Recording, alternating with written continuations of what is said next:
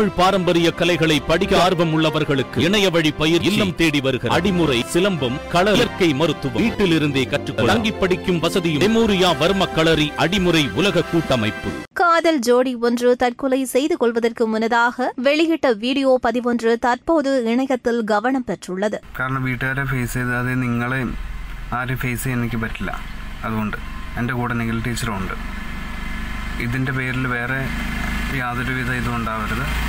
ഞങ്ങൾ മാനസികമായിട്ട് തന്നെ ഇതായി.